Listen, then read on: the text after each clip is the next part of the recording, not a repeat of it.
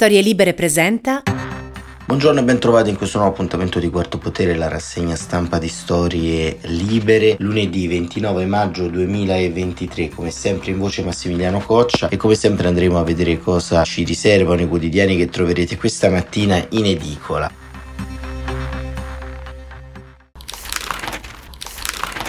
Una prima constatazione, vedendo proprio le prime pagine, si riscontra sull'assenza della notizia del giorno, ovvero la vittoria di Erdogan alle elezioni presidenziali in Turchia, assente in quasi tutte le prime pagine come titolo centrale, la ritroviamo solo nel titolo alto del messaggero.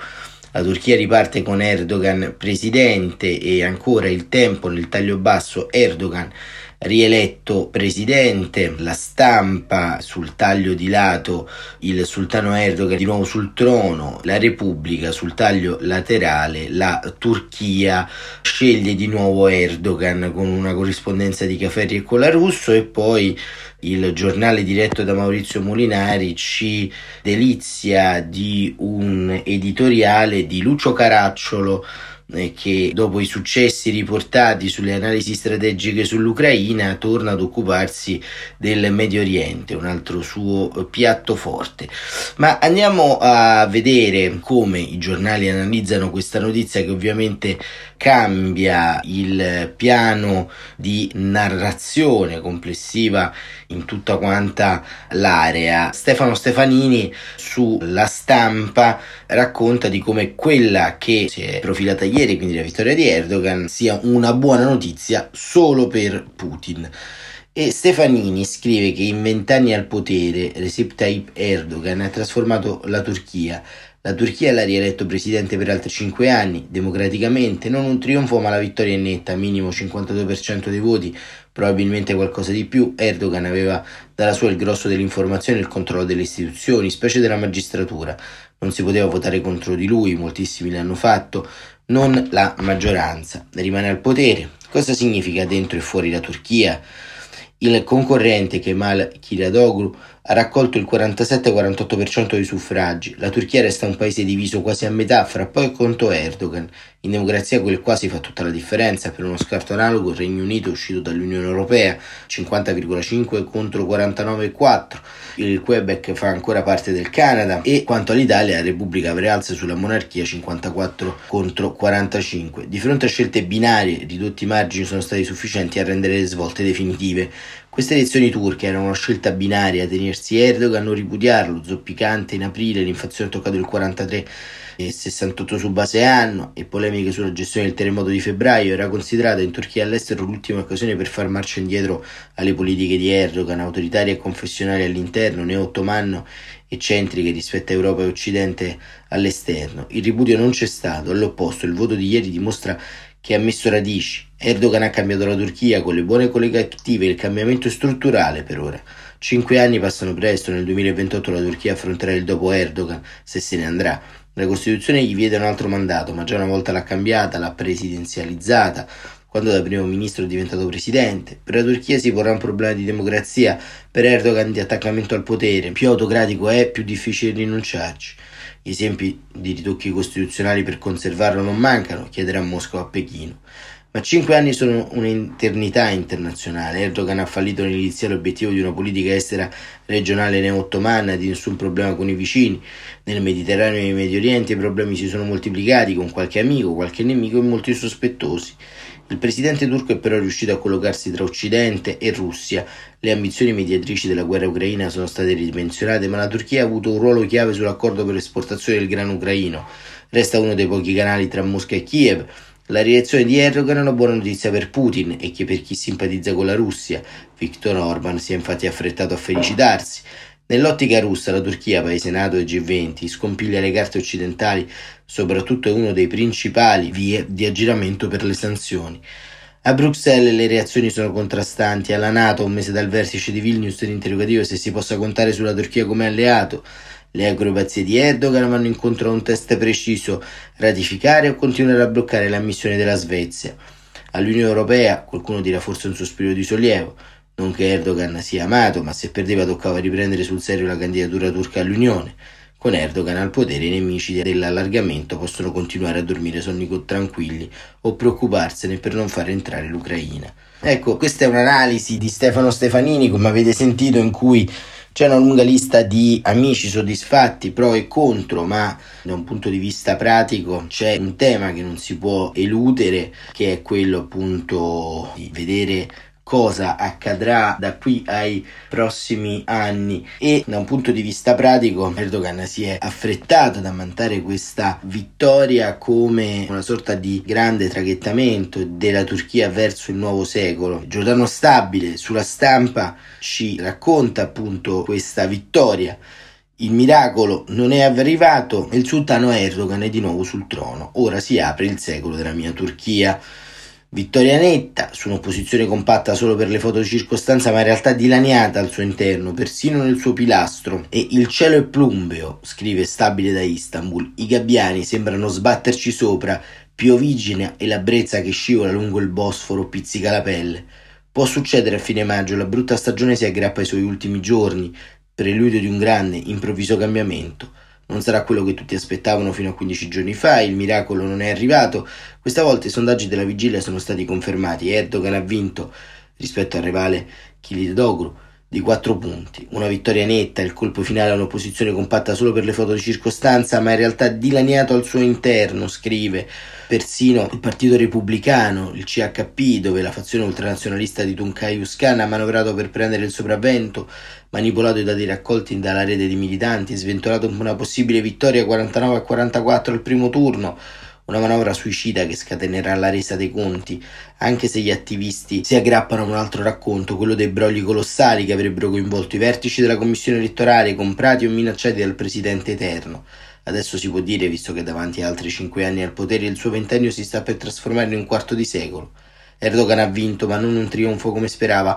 A conteggio ancora in corso ha parlato davanti alla sua residenza di Istanbul, lodato il popolo che è con noi, poi ha attaccato la comunità LGBTQ+, ribadito che la famiglia, quella tradizionale, si intende e sagra, un primo assaggio del suo, l'ultimo, ha promesso quinquennato, Può contare anche su una maggioranza parlamentare confortevole, l'HP assieme all'alleato nazionalista MHP, il partito dei lupi grigi, ha 327 deputati su 600 e ben quattro piccoli partiti religiosi, compreso uno curdo, hanno mostrato disponibilità ad aggregarsi, in vista della probabile deriva ancora più teocratica, come denuncia l'opposizione.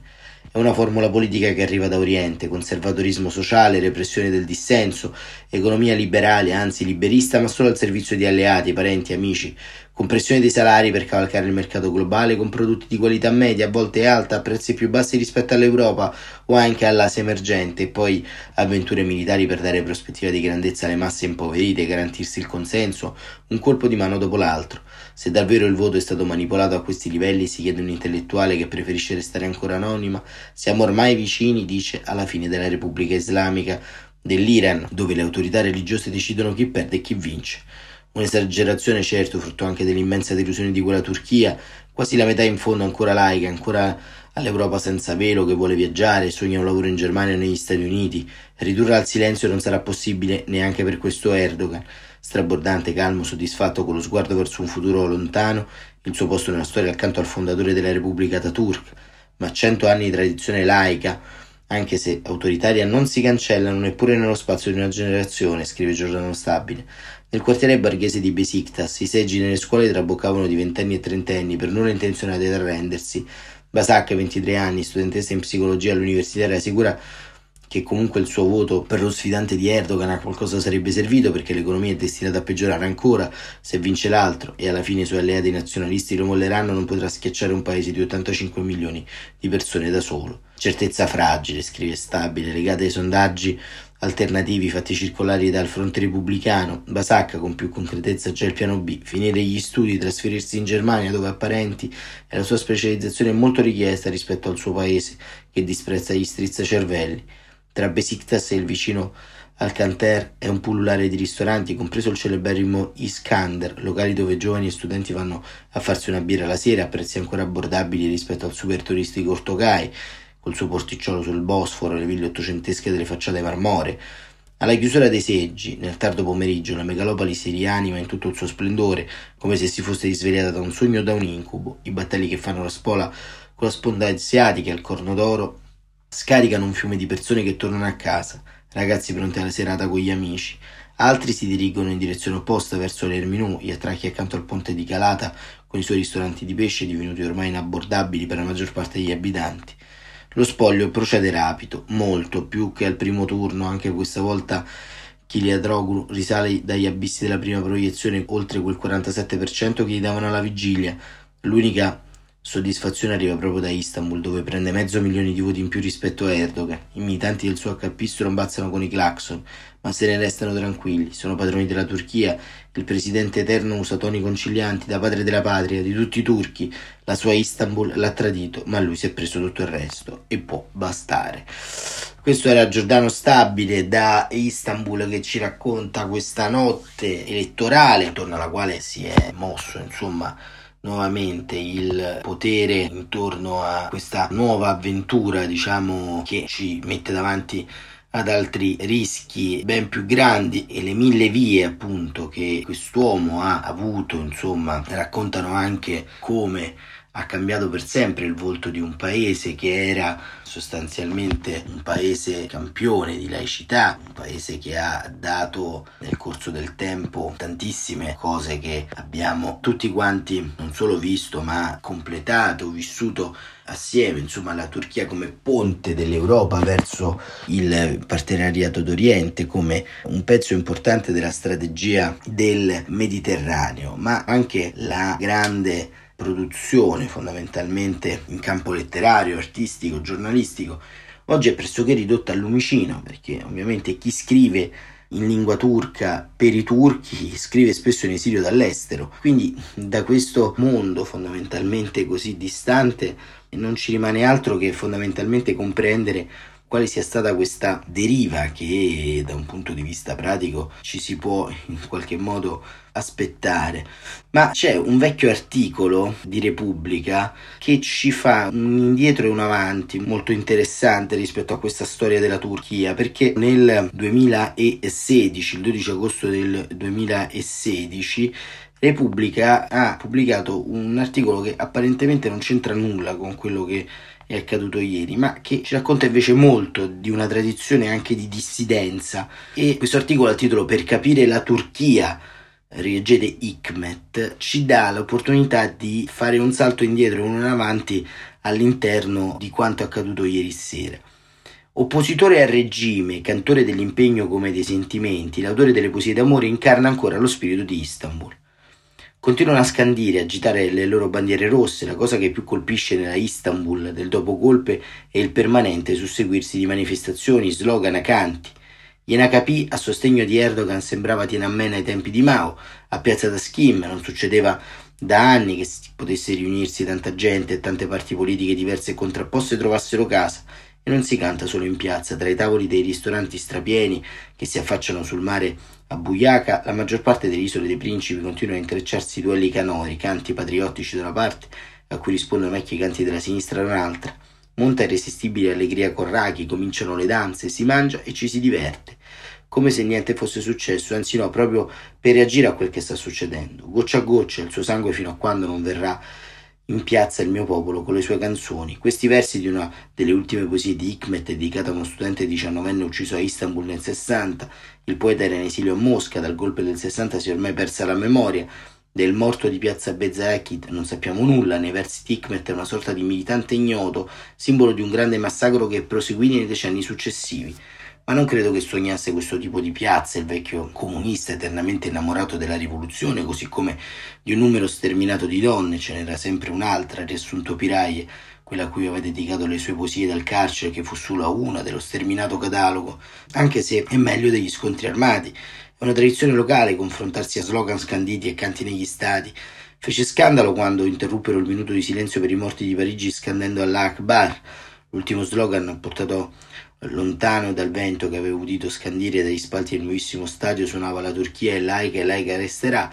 Ora bisogna attendere la nuova stagione calcistica di Nazim Hikmet, raccontano che gli piacesse cantare, ridere, scherzare, raccontare barzellette anche nei momenti peggiori, anche in carcere, anche quando al processo a porte chiuse fu chiesta la condanna a morte per impiccagione, anche quando aveva già scontato 14 anni gliene restavano a scontare altri 17, l'avevano condannato per incitamento all'ammutinamento nelle forze armate, poi per ammutinamento alla marina per un conto di una potenza straniera, questo perché lui era comunista e dei giovani ufficiali leggevano le sue poesie. Lo rinchiusero in una nave trasformata in prigione, in un locale sommerso da mezzo metro di escrementi, spellarono a bastonate le piante dei piedi dai militari suoi complici. Era negli anni 30, un capo di Stato Maggiore spingeva perché la Turchia entrasse in guerra a fianco di Hitler. Voleva una punizione esemplare. Quel generale fu poi licenziato, la Turchia invece dichiarò guerra in extremis a metà del 45 alla Germania. In Turchia ci sono cose che non cambiano anche quando cambia tutto.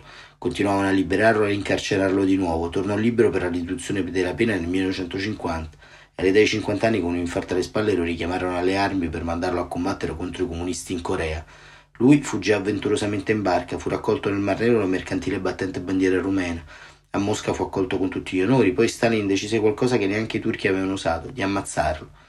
Una sera l'autista che gli aveva assegnato irruppe ubriaco nella dacia a Predlinko e confessò singhiozzando che l'ordine era di fingere un incidente gli era stato dato direttamente da Beria, così racconta il suo collega poeta Euchenko. A Hikmet mi accomuna l'essere nato ad Istanbul, in realtà lui era nato a Salonicco, essere stato comunista, essere ai denti alla leva, essere stato privato della nazionalità turca per decreto del Consiglio dei Ministri, eppure quando ero più giovane l'essermi innamorato più spesso del dovuto.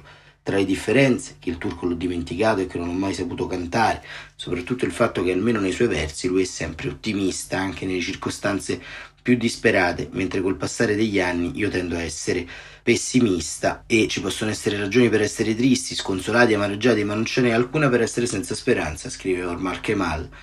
E in effetti l'idea del suicidio gli passò veramente solo per pene d'amore, probabilmente era solo per finta. Consiglio di rileggere Hikmet quest'estate non solo per le sue poesie d'amore, anche per i paesaggi umani, o in quest'anno, 1941, dicono della sua Turchia, dell'umanità, del coraggio, insieme della ferocia, della viltà, dei fanatismi contrapposti, delle stranezze del suo popolo, molto più che di un'intera biblioteca della Turchia.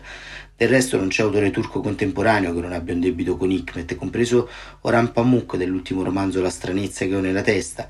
È uscito in traduzione italiana anche il romanzo su Hikmet di Demi Gursel, L'angelo rosso. Peccato che il titolo scimmiottato da quello della traduzione francese, mentre l'originale turco è Seitan Melek Comunist, demonio angelo e comunista, rende assai meglio la complessità e le contraddizioni del personaggio di un secolo, di un paese, la Turchia, e di un continente, la nostra Europa. Mi è incomprensibile invece perché non sia ancora disponibile in italiano la straordinaria e bella ricca biografia di Hikmet di Seme Gosu e Edward Timms, Romantic Communist, pubblicata nel 1999. E questo articolo del 12 agosto del 2016, proprio delle proteste di Piazza Taskim, è in qualche modo un pezzo che ci porta in una delle contraddizioni più grandi della Turchia, di questo regime permanente con fasi alterne, ora laicista, ora bellicista, ora militarista. Certo, la Turchia è una grande metafora della gestione del potere autocratico e tutto quanto quello che verrà lo avremo ancora davanti a noi per i prossimi anni, ma soprattutto avremo davanti a noi ancora una volta uno Stato di diritto che verrà calpestato, i dissidenti ancora una volta imprigionati e soprattutto tutto quello per cui tantissimi, centinaia di migliaia di eh, dissidenti hanno manifestato in questi anni, possiamo dire che è stato ignorato dall'elettorato, quantomeno da un elettorato nelle urne e vedremo, vedremo un po' come si evolverà tutto questo. Grazie davvero per essere stati con noi. Porto Potere torna domani, come sempre, alle 7.45. Buon proseguimento di giornata a tutte e a tutti.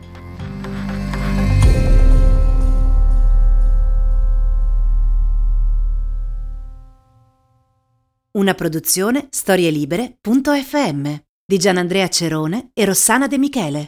Coordinamento editoriale Guido Guenci.